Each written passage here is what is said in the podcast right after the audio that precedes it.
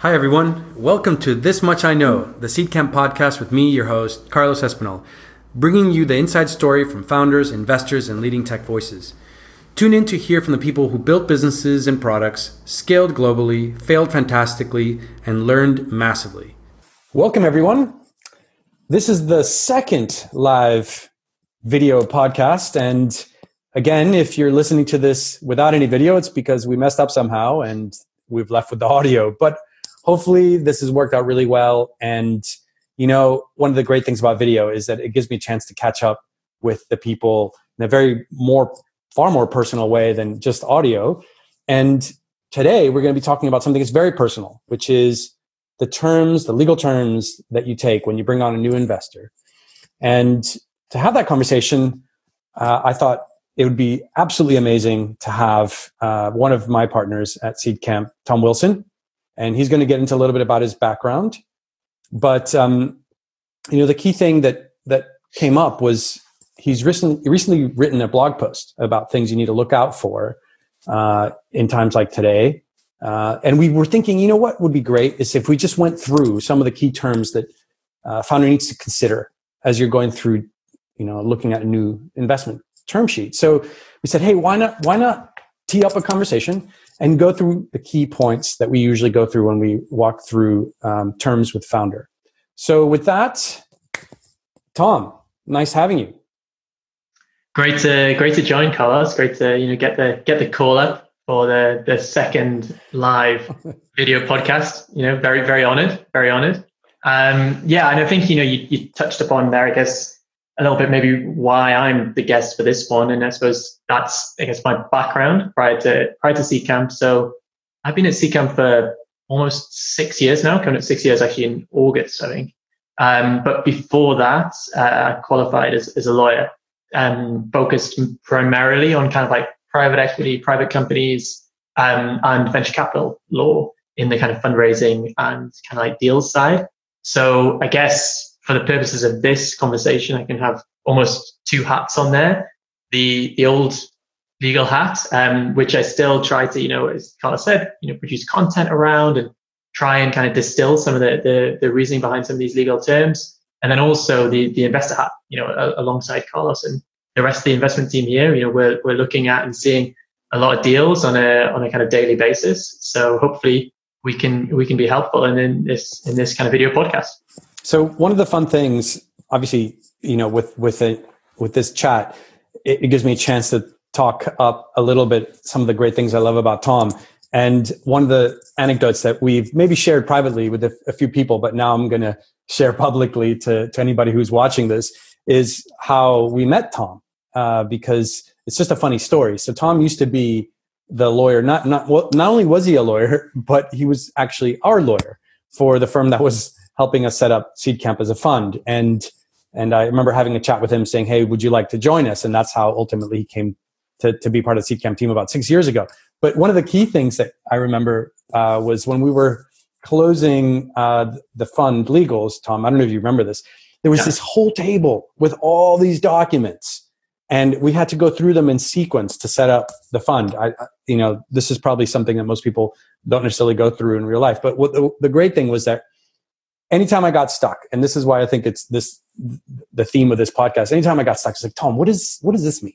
Tom, what does this mean? And so with that, I figured let's kick off. So one of the key things that we wanted to do was go through terms that really define a term sheet or define an investment agreement. But before we do that, let's just go through a couple of different structures because I think usually when people think about legal terms, they think about um, structures first, and whether that's the right thing or the wrong thing doesn't really matter. But by structure, we mean different instruments or different containers for commercial terms. Uh, and some of you might have heard of like ordinary equity or like preferred equity or Series C preferred equity, effectively shares. Um, then there's convertibles, there's safes, there's ASAs, I don't know if you want to comment on on any others, Tom, or, or kind of what what differentiates them, like maybe the difference between, let's say, a, a contract versus like uh, the Companies House type filing. Like, what differentiates those four maybe to kick mm. things off. Yeah, no, I think you've hit nail on the head in terms of they're probably the four kind of main documents. And actually, in many ways, kind of convertibles, safes, ASAs are all pretty similar. I think the, the main difference you've got there between those group of documents and then something which would often be encapsulated as a first step as a term sheet um, and is more to do with issuing shares. And they're the, probably the, the two differences we've got here with these two kind of early in, instruments to kind of document a financing round. The, the when you go down the equity route, the company is actually issuing shares, and then with those shares, you know the people who receive them, obviously the investors, usually in this case, get certain rights, and they get some rights just by privy of getting shares, and then they usually get a kind of increased rights, which are encapsulated in something often called like a shareholders agreement or an SHA or something like that.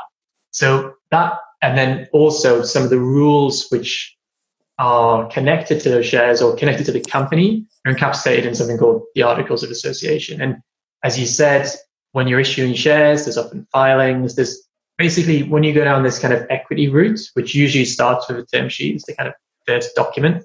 You you there's there's a more kind of complex set of documents which come out of that, and there's more rights. There's more rights associations. And that's why sometimes they take a while, right? Exactly, exactly. And so that's why the other instrument, which you talked about there, which kind of broadly speaking is usually either a convertible or an advanced subscription agreement, an ASA, or in the US, a SAFE often is the, the term used, it's simple agreement for future equity. All of these are instruments which again can like document a funding round, but don't actually require at the time the company to issue shares. And so it reduces the paperwork required. It broadly kind of can pretty much exactly mirror what the kind of economic agreements, so the valuation and all that kind of stuff, which you get on the equity position. Um, but usually, and you know, there's some arguments around this, and there's some companies like SeedLegals, which is one of our companies, which actually allows you to do equity rounds really quickly. But traditionally, one of the reasons you'd go down a convertible or an ASA as an early stage um, kind of financing instrument or route is because of speed. Usually it allows the company to get something done quicker and to, you know, above all, which is what everyone wants, the investor and the, and the company, the founders, to get things done a bit quicker. Yeah, and to get that to get the company funded, really, yeah, as exactly. opposed to waiting a long time. But don't worry, guys, if you didn't catch that or, or you know you want to go deeper into that, we can have a follow up at some point in the future. The point is that there's many different ways of structuring an investment. And one of the golden rules that I have when I when I chat, chat to founders, and I know you do too, Tom, is focus first on the terms and then on the structure. I think sometimes it's very easy to get wrapped up with what's on social media or what's on a blog post somewhere like oh convertibles or a safe or why see this or you know the the the, the reality is a lot of them can contain the terms and therefore you can get in a good situation or a bad situation terms wise on top of a structure and then be confused as to why you're not in a better place than you should be because you focused on the structure and you didn't focus on the terms. So maybe what we can focus on now is on those very terms, the top terms that really make or break your investment round. And I've broken them out into two separate parts. One of them are the commercial terms, another are the legal terms. And as part of this conversation, we're going to cover maybe the top three, four for each. Um, and I'm just going to rattle some off so you can kind of get a sense of, of what we're going to go through. On the commercial terms, what I refer to as commercial terms is wherever there is like a, a sort of a monetary or financial type angle to it rather than a legal angle to it. So I've included in this things like the size of the round, or if the amount of money that is being given to you is broken up all at once or, or in parts. The same thing goes for valuation you know how, how how is it valued is there any anything that prevents it from being valued that specific way? For example if there's a discount or something like that. And then there's stuff like your option pool size like how much because that affects ultimately the total dilution in the round. So those are, things that i refer to as commercial terms. And the things that i refer to as legal terms are things like liquidation preference anti-dilution right of first refusal and redemption rights. And so i know tom you, you've written extensively about some of these, and I, I have as well about each one of these. But let's maybe let's go through each one of those. Maybe start off with commercial terms, and then and then talk about why these things come up. Um, maybe in light of what's sort of going on right now and some of the challenges founders might have in fundraising, maybe let's talk about round size and, and tranches and um, and how that may manifest itself in today's times. Yeah, no, I mean, I think round size is something that, or round names even, you know, what is a pre-seed, what is a seed, what is a series A, what is a kind of like seed plus, what is a series A minus, you know, these, these names and, and kind of letters are, are thrown around all over the place, but effectively, you know, obviously all of these in some way usually encapsulate the kind of size of the round. And I think round sizes, you know, if we were probably recording this podcast five months ago, four, or even three months ago, maybe, you know, you would just see an increasing round size at pretty much every stage. So, you know, pre-seed, we used to think about pre-seed four or five years ago as like 100,000 or like, you know, 150,000 or something. And pre-seed is probably going into this, you know, um, period of challenges around fundraising was probably looking at more like four, 500,000 as your kind of pre-seed round size. That's what companies were going out and raising. And that's what good companies still can. And, you know, obviously we're often part of those rounds leading them. Then seed rounds, we're typically seeing now kind of seed rounds getting into that, you know, one, one and a half to three million pounds on the top end. I guess we're talking about the UK market here, but in the US, it's probably even slightly higher than that. And, you know, series A, again in the kind of 3 million plus, but probably more like five. And on the top end can go as high as, you know, 20 million. I mean, the, the round size, round sizes at each of these kind of broad milestone stages can, can really, can really vary, can really vary. And, and it's often the reason why those round sizes can get larger is because of the kind of comp- competitive nature of, some of those rounds. But it's, um, it's going to be interesting to see how they, they kind of change um, as we move into the, the kind of current fundraising environment we're in now. Um, yeah, one of those changes could be the reemergence of tranching. Yeah, and I think tranches. I mean, tranches is an interesting investment. I suppose you know to to answer the question, is what is tranche? You know, obviously, I think you mentioned at the start that Carlos. It's you know, it's often where if say the round was you know a million pounds rather than it being a million pounds like usual on closing of the round, all of the investors, and there'd probably be, you know, a few investors who are making up that million would all wire all their money and then the company in their bank account when they check it and literally some of our founders come come and say like wow i've got a million pounds now in my bank account. It would show in the company bank accounts that whole funding amount. And this idea of tranches obviously the name is is pretty self-explanatory. It means that rather than it being a million pounds up front it's something like you know 300000 or 500000 up front. And then the the rest of the money will come either just for some you know period of time has passed or often because the company has hit some kind of a milestone and the challenge with tranches is i think we, we both share this opinion i know that is it's you know you you kind of you're drip feeding money into the company rather than giving it that money and that firepower from the outset. And often one of the bigger things is the milestones which are defined can be they can be interpreted in different ways. And they can create one of the, the biggest problems with any kind of like commercial or financing situation, which actually is eh, kind of akin to what's going on in the markets now, is uncertainty. And I think uncertainty for founders or stress for founders. So you, you can see the investor side because it it reduces their kind of risk and it can create, if it's done very, very well and drafted perfectly, an interesting incentive structure to unlock those future financing. But in our experience, well, my experience, and I think Carlos probably the same, but I'm sure you can add, it can add a, a layer of complexity. It can, and and you know, the, the sometimes these things are tools that are used in conjunction with other terms because they're trying to achieve something. So, for example, the next one we had here was valuation. It's you know proportional to that increase in round size, there was a proportional increase in valuation.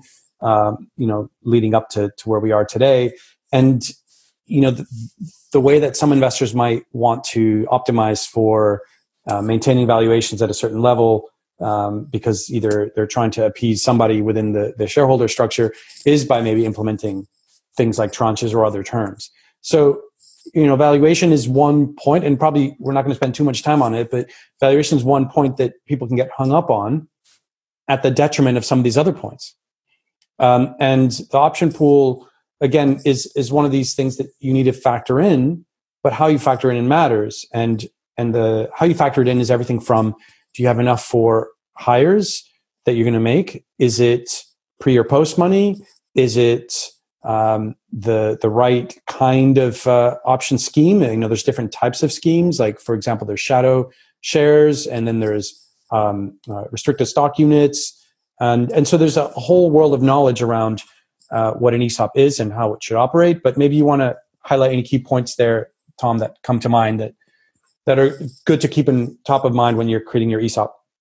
Yeah, I mean, I think that you know a lot of the considerations when setting up an option pool are more commercial. I mean, I think that you know there's there's definitely some tax planning which has to go into place, and you know certain companies, particularly in the UK, can benefit from like EMI schemes, which are very, very, very much worth putting in, in place because they allow for those employees to get very favorable tax treatment and commercial treatment. So that's definitely something to always speak to your lawyer and your advisors about. But I think more broadly, you know, when you're setting up option pools, it's about making sure that the company has enough kind of carved out firepower. And by carved out firepower, I mean kind of an approved proportion of the cap table of the business, which is set out so that you as founders or the founders of the company can can go off and can allot those shares, you know, that the kind of amount of those share options to secure the best possible talent. And I think that it's something that, you know, skimping on that piece is to the company's detriment usually in the long term. I think that, you know, we're not saying go out and start issuing huge percentages of the company. You know, there's a lot of information out there and, uh, you know, we've, we've blogged about this as well extensively about what kind of the size of grants for individual people should look like. But I think having a good amount carved out of the company so that you can get those great hires in, because at the end of the day, early stage businesses or any stage of the business, it's you know the people is such a hugely important factor. It's something to to really have in place and to and to kind of like you know put a lot of effort into into making sure it's set up correctly as well. Because if it's set up correctly, that gives you another lever from a kind of economic incentive and a financial incentive to be able to use when when bringing on great talent. And to be thorough on this point, I think one area that I didn't include within within what we were talking about with ESOP is uh, founder vesting, which also affects employee vesting. Right, the two things are things that are typical in a term sheet to specify that the employee vesting tends to be somewhat mirroring, not always, but somewhat mirroring what the founders are. And term sheets can include what that vesting schedule is going to look like. You know, there's everywhere normal normal can be anywhere from 3 to 4 years and you know with cliffs or without cliffs, but all those things are important to keep in mind when you're looking at um, the commercial terms that are being given to you as part of investment round. And we're going to go, we're going to touch on these three points and, and three and a half points in a second when we bring the, the whole picture together. But now I want to switch gears into legal terms, um, especially in light of the recent blog post you wrote, Tom, where we focused a little bit on probably the number one thing to keep in mind uh, in rounds that are going on and in future rounds that might happen in light of current circumstances. Maybe let's start off with I, I mentioned anti dilution, I mentioned liquidation preference, right first refusal, and redemption rights. So maybe let's jump straight into your blog post and and what you talked about regarding anti-dilution, why it's important to consider. Yeah, yeah. No, I mean, I think, as I said, you know, now if we're moving into this environment where fundraising is harder, you start to think, okay, what would happen is if the company raises around at a price, you know, lower than the round that they raised previously, and that's where you know the clause. But this is this is this is obviously assuming that the company has raised a previous round, maybe issues some preferred shares, and one of the rights which is with those preferred shares comes anti-dilution rights. And I think that's typical. That's not something to fear when you see that in a term sheet. I think, you know, anti-dilution is something which most institutional investors, so venture capitalists or anyone will probably put into the term sheet. And this is to capture and to protect them from this potential that the company raises around at a price lower than the price which they came in at. So it's not to like protect them from diluting in any event because that would be unusual. It's just in these circumstances where the price is lower. Um, so it's this economic dilution effectively. And so that clause, what it, what it's doing is it's making that investor depending on how it's drafted, putting them in Tom, a position. Tom, can I jump in and, and, and, make a point regarding that? Because I think somebody who's listening to this might be wondering, well, why would you have it in there in the first place? Like, why, yeah. why, why is that? Is that just investors being cheeky? And, and maybe it's good to sort of give an example of where that isn't trying to be cheeky or an investor isn't trying to be cheeky with it. It's a, imagine a situation where an investor is negotiating with a founder with a view that they're trying to come to terms with the valuation. And this is how things are interrelated, right? if you're trying to agree on a valuation and then you end up in a valuation that uh, everyone's happy with, and maybe the investor feels, okay, maybe this isn't exactly where I would have wanted to end up, that disagreement can be reconciled with an anti dilution clause, which effectively says, you know what, I'll agree with you on this valuation, but should that valuation be wrong in a future round, then this is how we'll reconcile it, which is with anti dilution. Now, where the two things can maybe get screwed up is when you have both a depressed valuation and anti-dilution. So that's where like that's where you start seeing things that are maybe a little bit not in the way that they were intended to be used. But anyway, sorry, I interrupted you. Go ahead. No, I think it's a really good point. I think it's you know one of the things which I guess most investors and a lot of these terms are designed for is to everyone kind of shares in the upside, but then sometimes there's some protection in the downside. And that's kind of what I guess you're thinking about when you know you're agreeing to maybe a high valuation, but you're recognizing that there is some kind of protection there for, the, for these institutional investors who are coming in.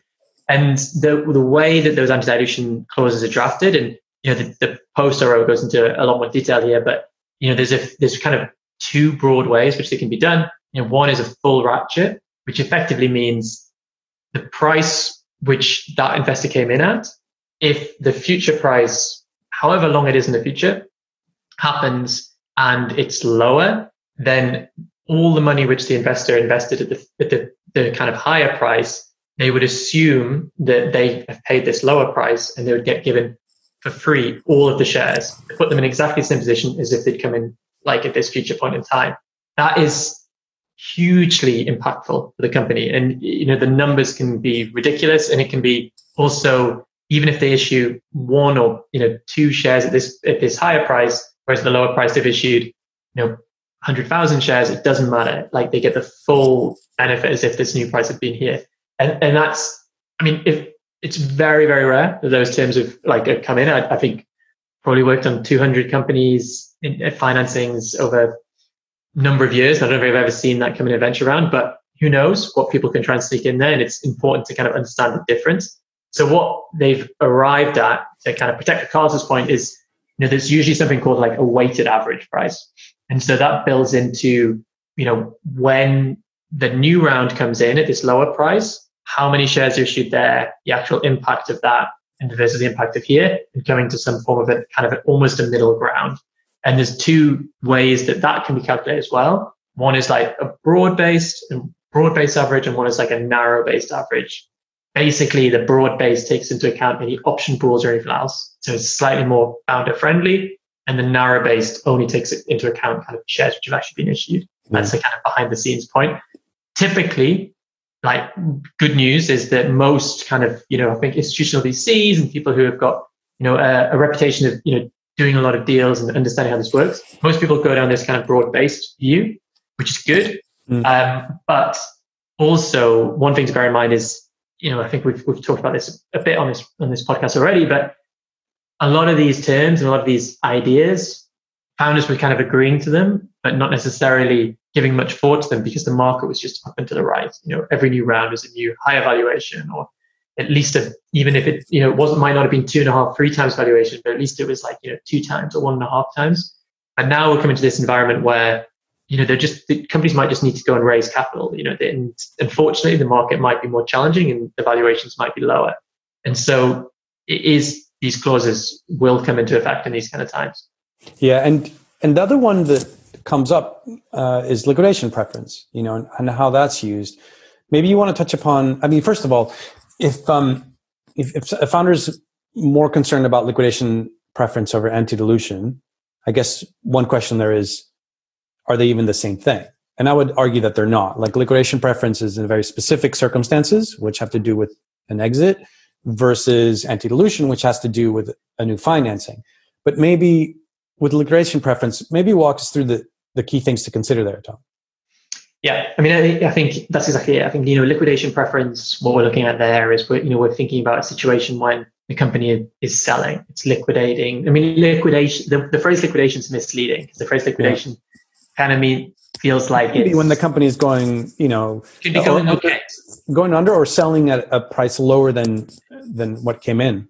Exactly. I mean, so where this stuff gets really interesting is when you start looking at like late stage companies. Mm. So, you know, like take take like WeWork, for example. WeWork, you know, the the prices which people are paying at these explosive, kind of like, explosive choice, Tom. Explosive choice. these companies which contentious. Raising, these companies which are raising huge amounts of money at very, very late stage rounds, pre pre IPO, at crazy high valuations you know, you could say that those valuations are not actually accurate in any way in terms of what the investors are actually paying, because the investors are probably getting these liquidation preferences. And these liquidation preferences, when you, so what it means is basically that you would get paid out first mm. in the event that the price is at the price of the last round. And usually it's, and if it goes above that, then it's better for the liquidation preference not to apply mm. and for just to get you know the the proceeds to get kind of divvied out pro rata to the shareholdings because that investor would do better in that situation than in the situation of just taking in taking out what they put in and so that's kind of like how it works and usually most of them you'll see these phrases knocked around the, typical view again is that it's you know most people take a kind of one times non-participating liquidation preference so what what those breaking those phrases down when they get nastier is when you have either a multiple.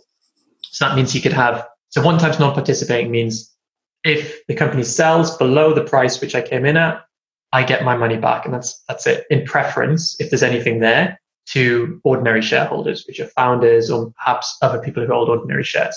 That's your kind of liquidation stack there. Now, if it's like a multiple, that means that you might get two times your money back mm. for these other people, which creates a higher what they call liquidation stack. If it's preferred, that might that what that means. Oh, participating preferred. Participating, sorry, yeah. yeah. Get myself in, in knots here. If it's participating, thanks, Carlos. Um, it means that you get you, you what often people call double dip. It means you yeah. get your bit back and you participate, yeah. kind of participating in anything above that according to your shareholding.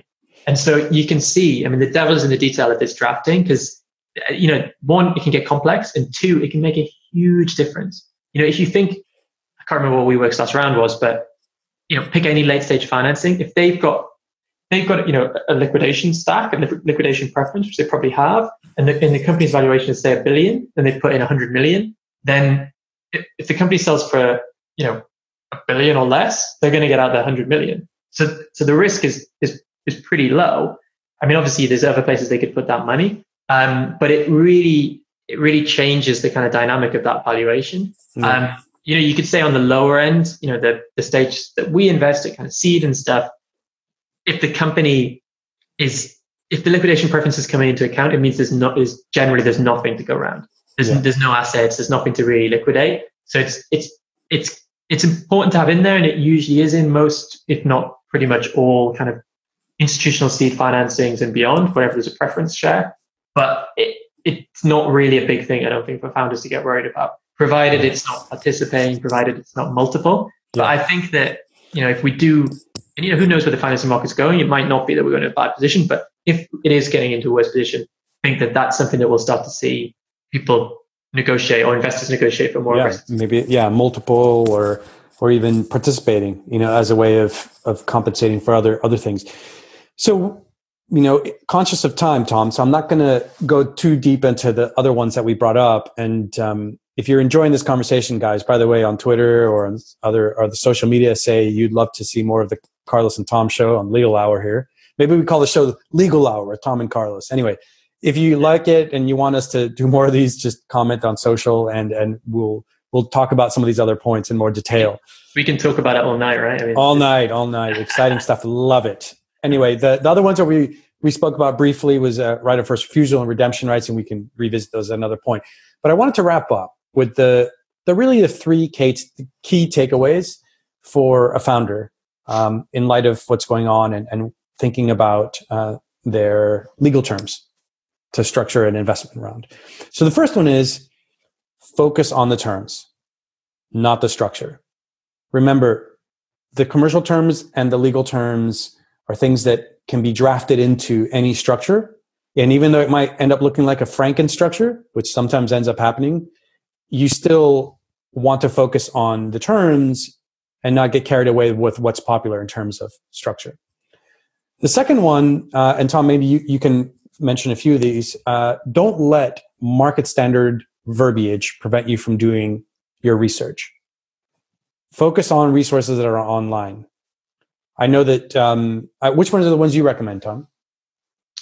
Yeah, I mean, I think that you know that, that that second point you made around kind of like market standard, I think is is so important. I think that there's, and I, I pull other investors up for doing this sometimes as well. I think that, you know there's a tendency to say if something's in there on a term sheet, because term sheets are pretty short, right? You know, you're looking at kind of four or five pages, maybe even shorter. Maybe I've seen them as low as one page, two pages. So there's not a huge amount of terms there, and that's exactly what Carlos was talking about. You know, you can you can agree those terms with the investor, and you, should get a lawyer to read over it so you're kind of well prepared. But when as a founder, you're talking to an investor, and there's anything which isn't clear, ask them to explain why it's important to them. And and if they just come back and say, "Oh, this is just standard; it's always in there," that's not a great answer because the answer should be, you know, this is in this, this is in here because you know we want to protect from this situation. And then the next natural probably question, if I was a founder, if I was going to do that negotiation, and saying like, you know, how often does that come up? You know, is that something which comes up a lot? Is that something which comes up, you know, now and then? Um, how important is that to, to you as an investor? And they should be able to explain and kind of walk you through that. Um, it might, might be in conjunction with their lawyers or whatever, but it, it's important. Then you as a founder can really kind of become empowered to understand the terms and to understand how they can impact and what kind of a foundation you're setting for the company going forward. Because any terms you agree at any financing round, it's the kind of start of the discussion for the next financing round. Yeah. So it's important.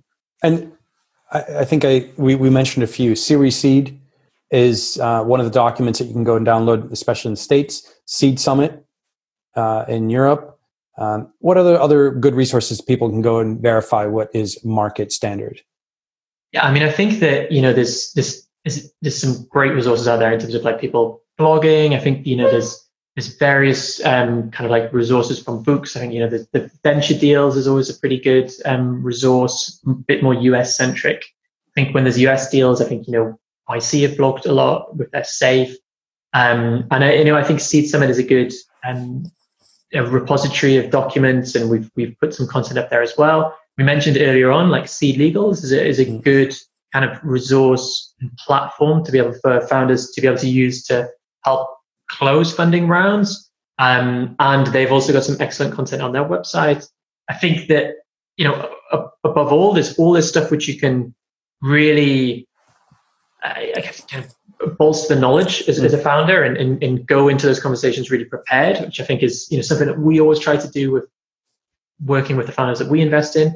And then also one of the key points I'd say is you know when it gets to the stage that you're actually negotiating these documents and you know you're closing in on a term sheet or signing a term sheet, lining up and having good corporate counsel, good counsel who represent you, yeah. is so important as well. I mean, I think that yeah. there's these kind of stories around you know, oh, we've got a, a, friend of a friend or someone who, you know, we, we know from school or something like that who's going to act as our lawyer.